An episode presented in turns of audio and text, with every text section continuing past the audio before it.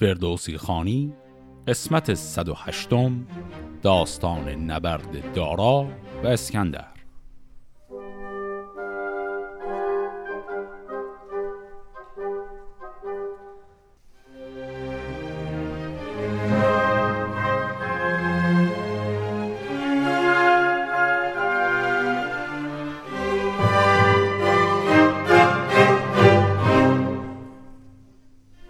قسمت هفته قبل به اونجا رسید که اسکندر که حاضر نشده بود اون خراجی که مقرر شده بوده که رومیان به ایرانیان بدن رو پرداخت کنه لشکری مهیا کرده بود. از اون طرف دارا هم لشکری مهیا کرده و در کنار رود فرات اینا به هم رسیدن.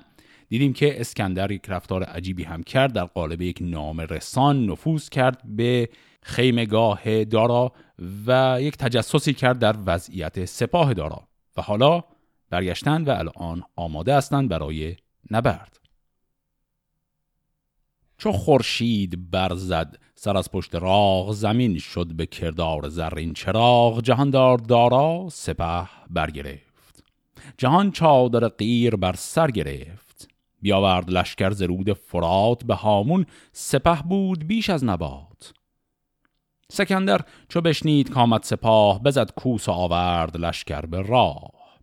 دو لشکر که آن را کرانه نبود چون اسکندر در زمانه نبود. ز ساز و ز گردان هر دو گروه زمین همچو دریا بود و گرد کوه. ز خفتان و از خنجر هندوان از اسب و از آلات و برگستوان. دو روی سپه برکشیدند صف ز خنجر هم یافت خورشید تف به پیش سپاه آوریدند پیل جهان شد به کردار دریای نیل. سواران جنگ از پس و پیل پیش. همه برگرفته دل از جان خیش تو گفتی هوا خون خروشد همی زمین از خروشش بجوشد همی. ز بس ناله بوق و هندی درای همی کوه را دل برآمد ز جای.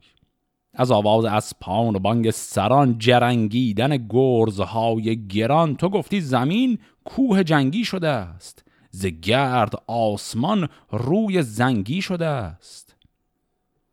به یک هفته گردان پرخاش جوی به روی اندر آورده بودند. روی به هشتم بیامد یکی تیرگرد بر آنسان که خورشید شد لاجورد بپوشید دیدار ایران سپاه. ندیدند جز خاک آوردگاه. پس دیدیم که یک جنگ بزرگی برای یک هفته همینطور متداوم ادامه داشت و در روز هشتم به خاطر باد شدید و گرد و خاکی که بلند شده بود چشم این سپاه نمی‌تونست جایی رو ببینه و الان می‌خوان مقدار عقب نشینی کنند. جهاندار دارا بپیچید روی همان نام بر لشکر جنگ جوی به رود فرات اندر آمد سپاه گریزان برفتند از آن رزمگاه. سپاه سکندر پسندر دمان یکی پرغم و دیگری شادمان. سکندر بشد تا لب رودبار بکشتند از ایرانیان بیشمار. سپاه از لب رود برگاشتند بفرمود تا رود نگذاشتند. به پیروزی آمد بدان رزمگاه کجا پیش بود با گزیده سپاه. پس دیدیم که وقتی لشکر ایران عقب نشینی می‌کنه اسکندر تا لب آب اینها رو دنبال می‌کنه و وقتی اونها از آب رد میشن اسکندر سپاه خودش رو از آب رد نمی‌کنه و اجازه میده اونها عقب نشینی کنن و فرار کنن به عبارتی. چو دارا ز پیش سکندر برفت به هر سو سواران فرستاد و تفت. از ایران سران و مهان را بخواند درم داد و روزی دهان را بخواند. سر ماه را لشکر آباد کرد سر نامداران پر از باد کرد. دگر بار از آب زانسو گذشت بیا راست لشکر بران پهن دشت. پس وقتی این لشکر شکست می‌خوره و از آب رد میشه یک ماه طول می‌کشه تا یک لشکر بزرگی دوباره فراهم کنه و مهیا کنه و الان آماده است برای نبرد دوم. سکندر چو بشنید لشکر براند پذیره شد و سازش آنجا بماند. سپه را چو روی اندر آمد به روی زمان و زمین گشت پرخاش جوی. سه روزندران رزمشان شد درنگ چنان گشت که از کشته شد جای تنگ. فراوان از ایرانیان کشته شد. جهانجوی را روز برگشته شد. پر از درد برگشت از آوردگاه چو یاری ندادش همی هور و ماه. سکندر بیامد پس او چو گرد. بسی از جهان آفرین یاد کرد. خروشی برآمد ز پیش سپاه که زیر دستان گم کرده راه شما را ز من بیم آزار نیست. سپاه مرا با شما کار نیست. بباشید ایمن به دیوان خیش به یزدان سپرده تن و جان خیش. به جان و تن از رومیان رسته اید وگرچی به خون دست ها شسته اید. پس به این شکل وقتی در نبرد دوم هم لشکر ایرانیان شکست می‌خوره اسکندر پیروز که حالا شده به ایرانیانی که جا موندن از این هزیمت لشکر امان میده و به همشون زنهار میده تا به دست لشکر خودش کشته نشن. چون ایرانیان ایمنی یافتند همه رخ سوی رومیان تافتند. سکندر بیامد به دشت نبرد. همه خواسته سر به سر گرد کرد. ببخشید بر لشکرش خواسته. به نیرو سپاهی شد آراسته ببودن در آن بوم و بر چهار ماه. چون آسوده شد شهریار و سپاه. جهاندار دارا به جهرم رسید که آنجا بودی گنج ها را کلید. همه مهتران پیش باز آمدند پر از درد و گرم و گداز آمدند. خروشان پسر چون پدر را ندید پدر همچنین چون پسر را ندید. همه شهر ایران پر از ناله بود به چشمندرون آب چون ژاله بود. ز جهرم بیامد به شهر ستخر که آزادگان را بدو بود فخر. فرستاده رفت بر هر سوی به هر نامداری و هر پهلوی. سپاه انجمن شد به دیوان شاه. نهادند زرین یکی زیرگاه. چو دارا بر آن کرسی زر نشست برفتند گردان خسرو پرست. به دیرانیان گفت که مهتران خردمند و شیران جنگاوران ببینید تا رای این کار چیست؟ همی گفت با درد و چندی گریست. پس دیدیم که برای بار دوم هم دارا شکست خورده. این بار دیگه توان این که یک لشکری به اون عظمت رو جمع کنه هم نداره. با هر چی که باقی مونده در رفت و خودش رو رسوند به شهر جهرم. و از اونجا هم خودش رو رسوند به شهر استخر که مقر فرمانروایی و پایتخت هست. و اونجا بر تخت نشسته و الان از بزرگان داره می‌پرسه حالا چه کار بکنیم؟ و در ادامه این حرف ها رو می‌زنه. چون این گفت که امروز مردن به نام به از زنده دشمن به دوشاد کام نیاگان و شاهان ما تا بودند به هر سال باجی همی بستدند به هر کار ما را زبون بود روم. کنون بخت آزادگان گشت شوم. همه پادشاهی سکندر گرفت جهاندار شد تخت و افسر گرفت. چون این هم نماند بیاید کنون همه پارس گردد چو دریای خون. زن و کودک و مرد گردد اسیر نماند بر این بوم برنا و پیر. مرا گر شویدن در این یارمند بگردانم این درد و رنج و گزند. شکار بزرگان بودند این گروه همه گشته از شهر ایران سطوح. کنون ما شکاریم و ایشان پلنگ به هر کارزاری گریزان ز جنگ. اگر پشت یک سر به پشت آورید بر و بوم ایشان به مشت آورید. کسی که در این جنگ سستی کند بکوشد که تا جان پرستی کند مدارید از این پس به گیتی امید. که شد روم زحاک و ما جمشید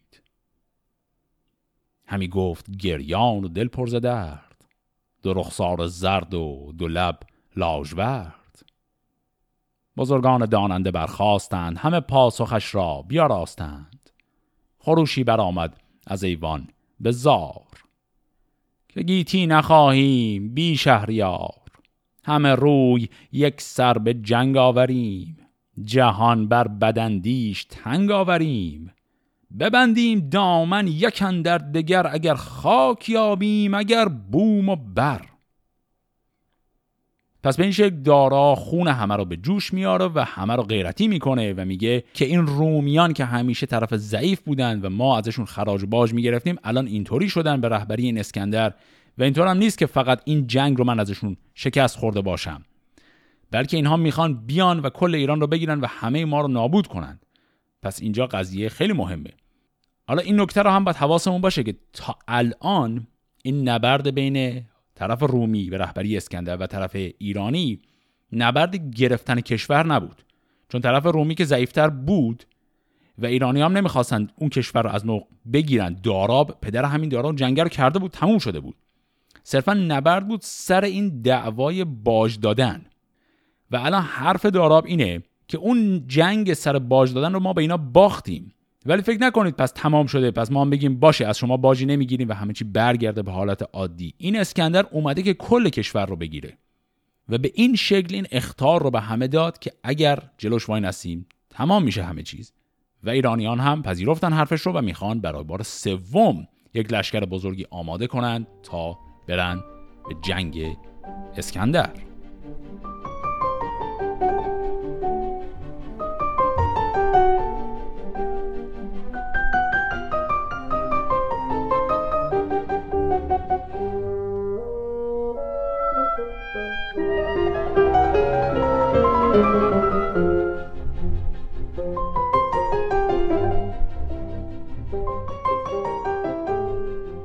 سلیح و درم داد لشکرش را همان نامداران کشورش را. سکندر چون از کارش آگاه شد که دارا به تخت افسر ماه شد سپه برگرفت از عراق و براند به رومی همین نام یزدان بخواند. سپه را میان و کرانه نبود همان بخت دارا جوانه نبود. پذیرش شدن را بیاراست شاه. بیاورد از استخر چندان سپاه که گفتی زمین بر نتابت همی فلک راه رفتن نیابد همی. سپاه دو کشور کشیدند صف همه نیزه و گرز و خنجر به کف. برآمد چنان از دو لشکر خروج که چرخ فلک را بدرید گوش. چو دریا شد از خون گردان زمین تن بی سران بود همه دشت کین. پدر را نبود بر پسر جای مهر بر ایشان نبخشود گردان سپر شب آمد به دارا در آمد شکست سکندر میان تاختن را ببست. جهاندار لشکر به کرمان کشید همی از بد دشمنان جان کشید. پس در این نبرد سوم هم لشکر دارا شکست می‌خوره. اون جنگ قبلی در کنار رود فرات بود. الان لشکر اسکندر آمده جلوتر در محدوده مرز فارس یعنی همون شهر استخر. اونجا دارن میجنگن و از اونجا هم دارا مجبور شد عقب نشینی کنه و الان رفت به سمت کرمان. سکندر بیامد به دستخر پارس که دیهیم شاهان بود و فخر پارس. خروشی بلند آمد از بارگاه که ای مهتران نماینده راه هر آن کس که زینهار خواهد همی ز کرده به یزدان پناهت همی همه یک سرندر پناه منید بدانید اگر نیک خواه منید همه خستگان را ببخشیم چیز همان خون دشمن نریزیم نیز. ز چیز کسان دست کوته کنیم خرد را سوی روشنی ره کنیم. که پیروز گرداد من فرهی بزرگی و دیهیم شاهنشهی. کسی کوز فرمان ما بگذرد همی گردن اجده بسپرد. ز چیزی که دیدن در آن رزمگاه ببخشید یک سر همه بر سپاه. پس اون ترسی که دارا انداخته بود به جون ایرانیان نصفش واقعی بود اما نصفش اونطوری پیش نمیره. دارا گفته بود این اسکندر اگه جلوش نجنگیم این همینطور می‌خواد بیاد جلوتر که دقیقا همینطور هم شد و اومد و شهر استخر پایتخت رو هم گرفت. اما دارا همه رو ترسونده بود که این بیاد همه چیز ما ایرانی ها رو نابود می‌کنه زن و بچه رو می‌کشه و الاخر. برعکسش شد. اسکندر اومد و به همه زنهار داد و به همه بزرگان ایران گفت اگر پادشاهی من را قبول کنید با من بیعت کنید من هیچ مشکلی با شما ندارم و همه چیز به صلح و صفا پیش میره. ولی اگر بخواید مقابله کنید من ترتیب شما رو خواهم داد طبیعتا. پس به این شکل اسکندر می‌خواد به مسالمت آمیزترین شکل پیروزی خودش بر ایران رو تکمیل کنه. اما خب از اون طرف دارا عقب نشینی کرده اما هنوز زنده که هست. چو دارا از ایران به کرمان رسید دو بهر از بزرگان لشکر ندید. خروشی بودن در میان سپاه یکی را ندیدند بر سر کلاه. بزرگان فرزانه را گرد کرد کسی را که با او بودن در نبرد. همه مهتران زار و گریان شدند ز بخت بد خیش بریان شدند. چون این گفت دارا که هم بی گمان ز ما بود بر ما بد آسمان. شکن زین نشان در جهان کس ندید نه از کارداران پیشین شنید. زن و کودک شهریاران اسیر جگر خسته از اختر و تن به تیر. چه بینید و این را چه درمان کنید؟ که بدخواه را از این پشیمان کنید. نه کشور نه شهر و نه تخت و کلاه نه شاهی نه فرزند و گنج و سپاه. گریدون که بخشایش کردگار نباشد تبخ شد به ما روزگار. کسی که از گران مایگان زیستند به پیش شهنشاه بگریستند. به داواز گفتند که شهریار همه خسته ایم از بد روزگار. سپه راز کوشش سخن درگذشت ز تارک دم آب برتر گذشت. پسر بی پدر شد پدر بی پسر. چونین آمد از چرخ گردان به سر. کرا مادر و خواهر و دختر است همه پاک در دست اسکندر است.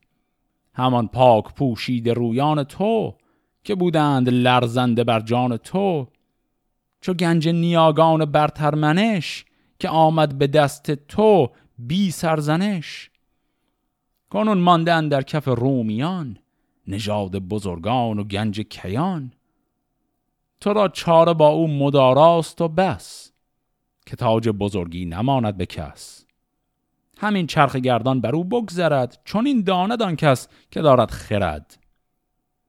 تو را به تن زیر دستی نمای یکی در سخن نیست چربی فضای ببینیم فرجام تا چون بود که گردش از اندیشه بیرون بود. یکی نامه بنویس نزدیک اوی پراندیشه کن جان تاریک اوی. کسی گوید آتش زبانش نسوخت به چاره بد از تن بباید سپوخت.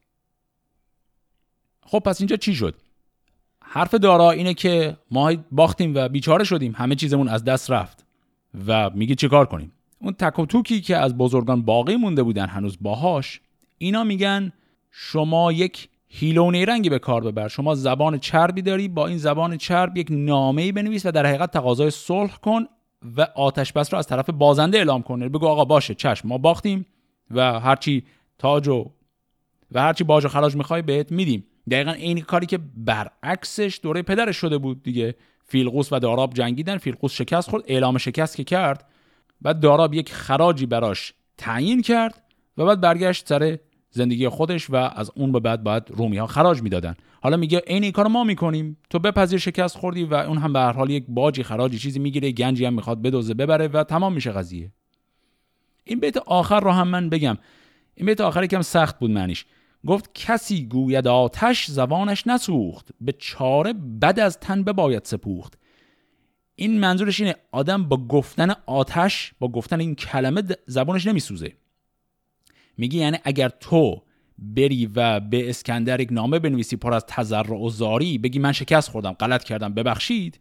این باعث نمیشه که واقعا بیچاره و زبون و بدبخت بشی. در کلام اظهار شکست کردن مساوی با واقعا شکست خوردن نیست. اینا دارن به شاه این رو میگن که آقا بپذیر این شکست رو از این وضعی که الان هست به حال بهتره. و دارا هم این حرف رو میپذیره.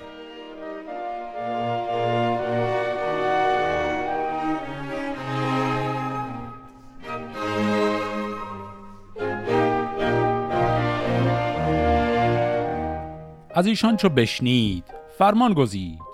چنان که از دل شهریاران سزید. دبیر جهان دیده را پیش خواند بیاورد نزدیک گاهش نشاند. یکی نامه بنوشت با داغ و درد. دو دیده پر از خون و رخ لاژورد ز دارای داراب بن اردشیر سوی قیصر اسکندر شهرگیر. نخست آفرین کرد بر کردگار که از او دید نیک و بد روزگار. دگر گفت که از گردش آسمان خردمند بر نگذرد بیگمان که از او شادمانیم و زوبان هیب گهی در فراز و گهی در نشیب. نه مردی بود این رزم ما با سپاه مگر بخشش و گردش هور ما. کنون بودنی بود و ما دل به درد چه داریم از این گنبد لاژورد کنون گر بسازی و پیمان کنی دل از جنگ ایران پشیمان کنی همه گنج گشتاسپ و اسپندیار همان یاره و تاج با گوشوار فرستم به گنج تو از گنج خیش. همان نیز ورزیده رنج خیش. همان من تو را یار باشم به جنگ به روز شتابت نسازم درنگ. کسی را که داریز پیوند من ز پوشید رویان و فرزند من بر من فرستی نباشد شگفت جهان جوی را کین نباید گرفت. ز پوشید رویان جز از سرزنش نباشد ز شاهان برترمنش. چون نامه بخواند خداوند هوش بیاراید این رای پاسخ نیوش. و این شد متن نامه دارا. دیدیم که خب تقاضای صلح کرد شکست خودش رو پذیرفت گفت که این گنج ها هم اگه بخوای به تو میدیم در صورتی که تو به حال همسر و فرزندان من رو که اسیر کردی آزاد کنی و همه چیز برگرده به حالت عادیش و گفت که ما هم همپیمان و یار تو خواهیم شد اگر نبرد دیگری داشتی روی ما می‌تونی حساب کنی. و خب حالا که این نامه رو نوشته می‌خواد بفرسته به سمت اسکندر. حیونی ز کرمان بیامد دمان به نزدیک اسکندر بدگمان. سکندر چون آن نام برخاند گفت که با جان دارا خرد باد جفت. کسی کو گراید به پیوند اوی پوشید رویان و فرزند اوی نبیند مگر تخته گور تخت. گراویخته سرز شاخ درخت. همه بسپهانند بی درد و رنج. از ایشان مبادا که خواهیم گنج. تو گر سوی ایران خرامی رواست. همه پادشاهی سراسر تو راست. ز فرمان تو یک زمان نگذریم نفس نیز بیرای تو نشمریم. پس اسکندر جوابی که میده اینه که اعضای خانواده تو اسیرن در دست ما هستند در شهر اصفهان هم هستند و منم کار به کارشون ندارم اینا جانشون در امانه ولی در نزد من هستن. یعنی به نوعی این که اینها رو گروگان گرفته رو اعلام می‌کنه. و بعدم میگه من با اینکه تو برگردی به تاج و تختت هیچ مشکلی ندارم.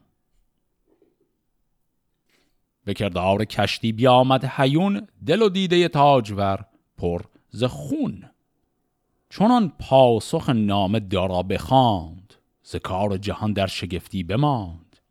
سرانجام گفت این ز کشتن بتر که من پیش رومی ببندم کمر ستودن مرا بهتر آید ز ننگ. یکی داستان زد بر این مرد سنگ که اگر آب دریا بخواهد رسید در او قطر باران نیاید پدید. همی بودمی یار هر کس به جنگ چو شد از این نشان کار تنگ نبینم همی در جهان یار کس. جز از ایزدم نیست فریاد رس. پس همونطور که میشه حد زد دارا بسیار هم غیرتی میشه و این ننگ رو که اعضای خانوادهش دست اسکندر باشن رو نمیپذیره و الان دنبال اینه که یک نفر رو پیدا کنه کمکش کنه برای یک لشکرکشی مجدد. چو یاور نبودش ز نزدیک و دور یکی نامه بنبش نزدیک فور. پر از لابه و زیردستی و درد نخست آفرین جهاندار کرد. پس دارا یک نامه نوشت به سمت پادشاهی به نام فور. حالا تو بیت بعد می‌فهمیم این فور پادشاه کجاست. دگر گفت که ای مهتر هندوان خردمند و دانا و روشن روان همانا که نزد تو آمد خبر که ما را چه آمد از اختر به سر؟ سکندر بیاورد لشکر ز روم. نه برماند ما را نه آباد بوم نه پیوند و فرزند و تخت و کلاه نه دیهیم شاهی نه گنج و سپاه. گریدون که باشی مرا یارمند که از خیشتن باز دارم گزند. فرستمت چندان گوهرها ز گنج که آن پس نبینی تو از گنج رنج. همان در جهان نیز نامی شوی به نزد بزرگان گرامی شوی. هیونی برافکند بر سان باد بیامد بر فور فوران نژاد. پس پادشاهی داره منطقه هند به نام فور که الان طی این نامه‌ای که خوندیم دارا از او تقاضای مساعدت کرده برای جنگ با اسکندر. پس می‌خوایم بریم ببینیم جنگ چهارم با اسکندر به چه شکل می‌خواد شروع بشه. چون اسکندر آگاه شد زین سخن که دارای دارا چه افکند بن؟ بفرمود تا برکشیدند نای او کوس برخاست و هندی درای بیاورد از استخر چندان سپاه که خورشید بر چرخ گم کرد راه. و از آن روی دارا بیامد به راه جهان تازه شد یک سر از فر شاه. برآمد خروش سپاه از دروی بیارام شد مردم جنگ جوی. سکندر به داین صفی برکشید. هوا نیلگون شد زمین ناپدید. چو دارا بیاورد لشکر به راه سپاهی نه بر آرزو رزم خواه. شکست دل و گشت از رزم سیر. سر بخت ایرانیان گشت زیر. نیاویختند هیچ با رومیان. چو روبه شد آن دشت شیر ژیان. گران مایگان زینهاری شدند. از ارج بزرگی به خاری شدند. چو دارا چنان دید برگاشت روی گریزان همی رفت با هوی هوی. برفتند با شاه سیصد سوار از ایران هر آن کس که بود نامدار. پس در این نبرد چهارم که به همین سرعت خیلی زودتر از اون سه تا نبرد قبلی تمام شد دیدیم که این لشکر انقدر شکست خورده اون چیزی که ازش باقی مونده و انقدر خسته و ناتوان هستن که اصلا نای مقابله هیچی ندارن و بلا فاصله میرن به سمت لشکر روم و تقاضای تسلیم شدن و صلح می‌کنن. و فقط 300 نفر با دارا پادشاه ایران میمونن و اینا همه عقب نشینی می‌کنن. باقی لشکر همه میرن به سمت رومیان. دو دستور بودش. گرامی دو مرد که با او بودندی به دشت نبرد. یکی موبدی نام او ماهیار دگر مرد را نام جانوس پار چو دیدند کان کار بی سود گشت بلند اختر و نام دارا گذشت. یکی با دگر گفت که این شوربخت از این پس نبیند دگر تاج و تخت. به باید زدن دشنهی بر برش وگر تیغ هندی یکی بر سرش. سکندر سپارت به ما کشوری بدین پادشاهی شویم. افسری. پس می‌بینیم که از این تعداد کوچکی از افراد که با دارا باقی موندن دو نفر از وزراش به نامهای ماهیار و جانو سپار اینا با همدیگه توطئه می‌کنن. میگن این بابا دیگه پادشاه باشو نیست. ما این رو بکشیم می‌تونیم به عنوان مژده ببریم پیش اسکندر و اسکندر به ما مقامی پادشاهی چیزی بده. همی رفت با او. دو دستور اوی که دستور بودند و گنجور اوی. مهین بر چپ و ماهیارش به راست. چو شب تیره شد از هوا باد خواست. یکی دشنه بگرفت جانو سپار. بزد بر بر و سینه شهریار. نگون شد سر نام بردار شاه. و از او بازگشتند یک سر سپاه. به نزدیک اسکندر آمد وزیر. که ای شاه پیروز دانش پذیر بکشتیم دشمنت را ناگهان سر آمد بر او تاج و تخت مهان. چو بشنید گفتار جانوس پار سکندر چنین گفت با ماهیار که دشمن که افکندی اکنون کجاست؟ به باید نمودن به ما راه راست. برفتند هر دو به پیشندرون دل و جان رومی پر از خشم و خون. چون نزدیک شد روی دارا بدید پر از خون بر و روی چون شنبلید. بفرمود تا باره بگذاشتند دو دستور او را نگه داشتند. سکندر از اسپندر آمد چو باد سر مرد خسته به ران برنهاد. نگه کرد تا خسته گوینده هست به مالید بر چهره او هر دو دست. این اصطلاح خسته گوینده هست منظورش اینه که این فرد زخمی شده یعنی همون دارا می‌خواد ببینه هنوز زنده است یا نه. ز سر برگرفت افسر خسرویش گشاد از بر آن جوشن پهلویش. زدیده ببارید چندی سرشک تن خسته را دور دید از پزشک. بدو گفت که این بر تو آسان شود دل بدسگالت حراسان شود. تا برخیز و در مهد زرین نشین. اگر هست نیروت بر زین نشین. ز هند و ز رومت بزشک آورم. ز درد تو خونین سرشک آورم. سپارم تو را پادشاهی و تخت. چو بهتر شوی ما ببندیم رخت. جفا پیشگان تو را هم کنون بیاویزم از دارها سرنگون. چونان چون ز پیران شنیدیم دوش دلم گشت پر خون و جان پر خروش. ز یک شاخ و یک بیخ و پیراهنیم به بیشی چرا تخمه را برکنیم؟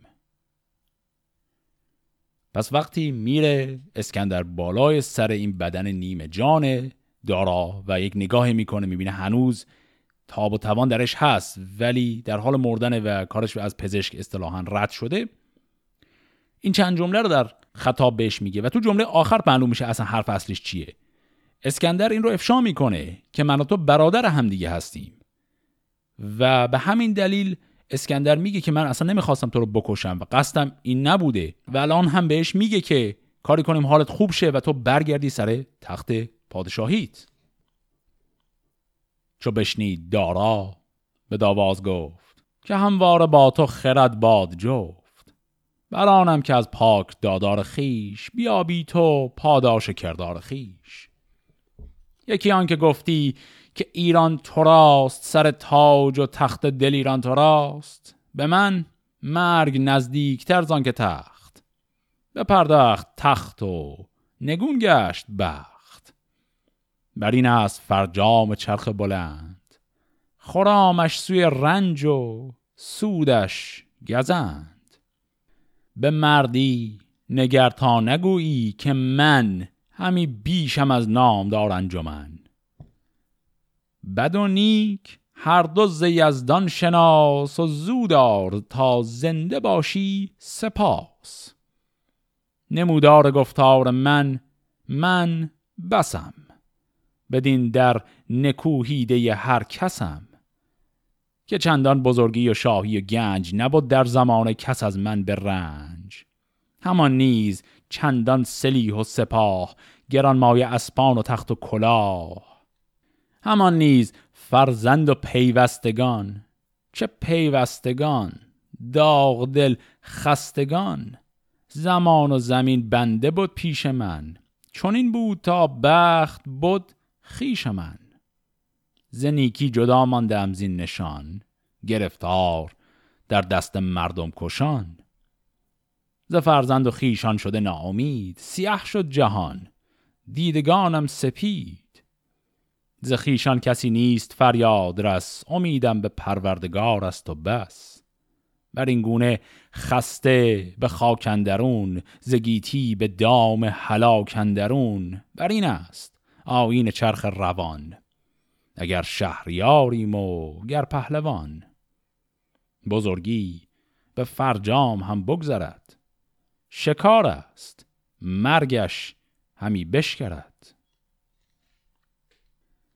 پس اینها حرفهای دارا بود در بستر مرگ اینجا افتاده. کلیات حرفاش هم اینه که از وضعیت من عبرت بگیر و غرور برت نداره چون تو هم ممکنه خیلی راحت از چنان جایگاهی به چنان وضعی بیفتی. سکندر زدیده ببارید خون بر آن شاه خسته به خاک اندرون. چو دارا بدیدان ز دل درد اوی و ریزان سرشک از رخ زرد اوی. بدو گفت مگری که از این سود نیست؟ از آتش مرا بهره جز دود نیست؟ چون این بود بخشش ز بخشنده هم از روزگار درخشنده ام بدن درز من سر به سر گوش دار پذیرنده باش به دل هوش دار. سکندر بدو گفت فرمان تو راست بگویان چه خواهی و پیمان تو راست. زبان تیز دارا بدو برگشاد همی کرد سر تا سر اندر زیاد. نخستین چون این گفت که نام دار. بترس از جهان داور کردگار که چرخ و زمین و زمان آفرید توانایی و ناتوان آفرید. نگه کن به فرزند و پیوند من به پوشیدگان خردمند من. ز من پاکتن دختر من بخواه بدارش بدارام در پیشگاه. کجا مادرش روشنک نام کرد جهان را بدو شاد و پدرام کرد. نیاری به فرزند من سرزنش نه پیغار از مردم بد کنش چو پرورده شهریاران بود به رای افسر نامداران بود. مگر زو ببینی یکی نامدار کجا نو کند نام اسفندیار؟ بیاراید این آتش زردهشت بگیرد همین زند و استا به مشت. نگه دارد این فال جشن سده. همین فر نوروز و آتشکده همان اورمزد و مه و روز مهر بشوید به آب خرد جان و چهر. کند تازه آیین لهراسپی بماند پی دین گشتاسپی مهان را به مه دارد و که به که.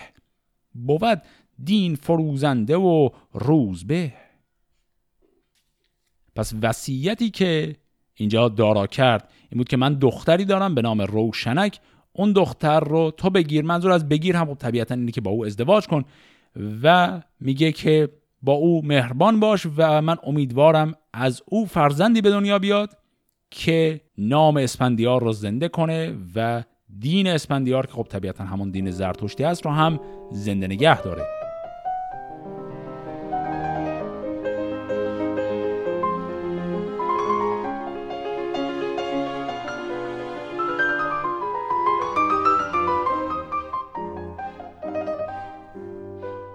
سکندر چنین داد پاسخ بدو که این نیک دل خسرو به راست گوی. پذیرفتم این پند و اندرز تو. فزون زین نباشم بدین مرز تو که این نیکوی ها به جای آورم خرد را بدین رهنمای آورم. جهاندار دست سکندر گرفت به زاری خروشی در اندر گرفت. کف دست او بر دهان برنهاد بدو گفت یزدان پناه تو باد. سپردم تو را جایو رفتم به خاک. سپردم روان را به یزدان پاک. بگفتین و جانش برآمد تن. برو زار بگریستند انجمن. سکندر همه جامه ها کرد چاک به تاج کیان بر پراگند خاک.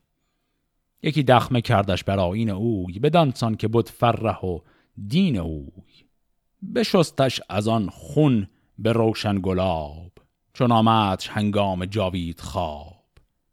بیاراستندش به دیبای روم همه پیکرش گوهر و زر بوم. تنش زیر کافور شد ناپدید و آن پس کسی روی دارا ندید.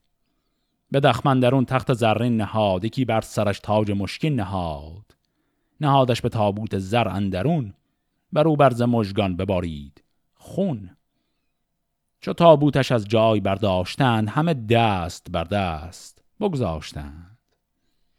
سکندر پیاده به پیشندرون بزرگان همه دیدگان پرز خون.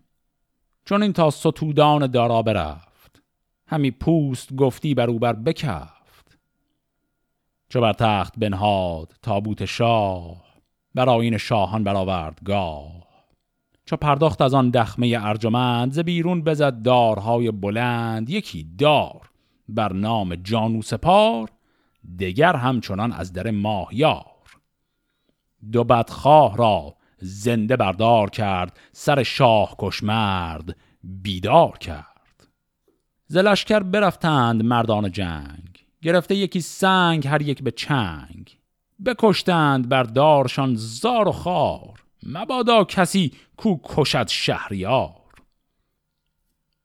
پس به این شکل وقتی که دارا رو به خاک سپاری می کنند اسکندر تکلیف اون دوتا کسی که دارا رو کشتن رو هم معین می‌کنه به این شکل هر دوی اونها رو دار می‌زنه. چو دیدند ایرانیان کوچه کرد به رادی بر آن شاه آزاد مرد گرفتند یک سر بر او آفرین. ورا خواندند شهریار زمین. پس دیدیم که اسکندر به این شکل وقتی مجازات کرد این دو فردی که دارا رو کشته بودن به واسطه این مجازات اعتماد ایرانیان رو هم تونست برای خودش جلب کنه و در نتیجه ایرانیان اون رو به عنوان پادشاه برحق ایران اصلا پذیرفتند. ز کرمان کس آمد سوی اسپهان به جایی که بودند از ایران مهان. به نزدیک پوشید رویان شاه بیامد یکی مرد با دستگاه به دیشان درود سکندر ببرد. همه کار دارا بر او برشمرد. چون این گفت که از مرگ شاهان داد نباشد به دل دشمن و دوست شاد. بدانید که امروز دارا منم گرو شد نهان آشکارا منم.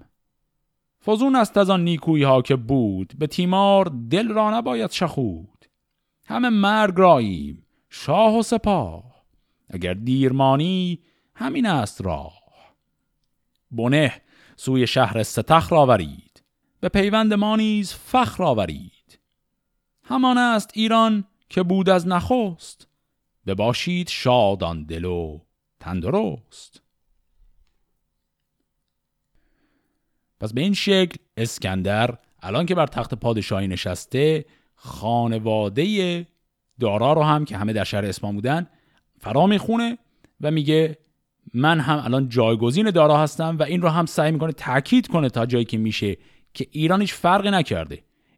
رسم و رسوم عادت ها ارزش ها همه چیزایی که بوده سر جاش میمونه. ما هیچ چیز رو عوض نمی کنیم صرفا از حالا به بعد من همون کاری رو می‌کنم که تا حالا دارا در مقام پادشاه می‌کرده. باز هم من این نکته رو اینجا تاکید بکنم چیزی که در قسمت قبل هم گفتم. اگر برای شما سال پیش اومده که اینا هیچ شباهتی به داستان واقعی اسکندر مقدونی نداره درسته. اسکندر مقدونی وقتی داریوش سوم رو می‌کشه اینجوری نیست که به همه بگه خیلی هم خوب عالی شد اصلا نگران نباشید. نه اصلا قضیه خیلی وحشتناکتر از این حرفا پیش میره. اما اینجا چیز دیگری ما داریم می‌بینیم. همطور که عرض کردم بهترین شیوهی که می‌تونیم این رو بررسی کنیم اینه که کلا داستان اسکندر رو یه دور سر تا تهش رو بخونیم چون این داستان پیچیدگی ها و عجایبش خیلی بیشتر از همین موردی که تا حالا دیدیم. خیلی اتفاقای دیگه هم میفته درباره اسکندر که هیچ ربطی و شباهتی به وضعیت تاریخی اسکندر به شکلی که می‌شناسیم و می‌دونیم نداره.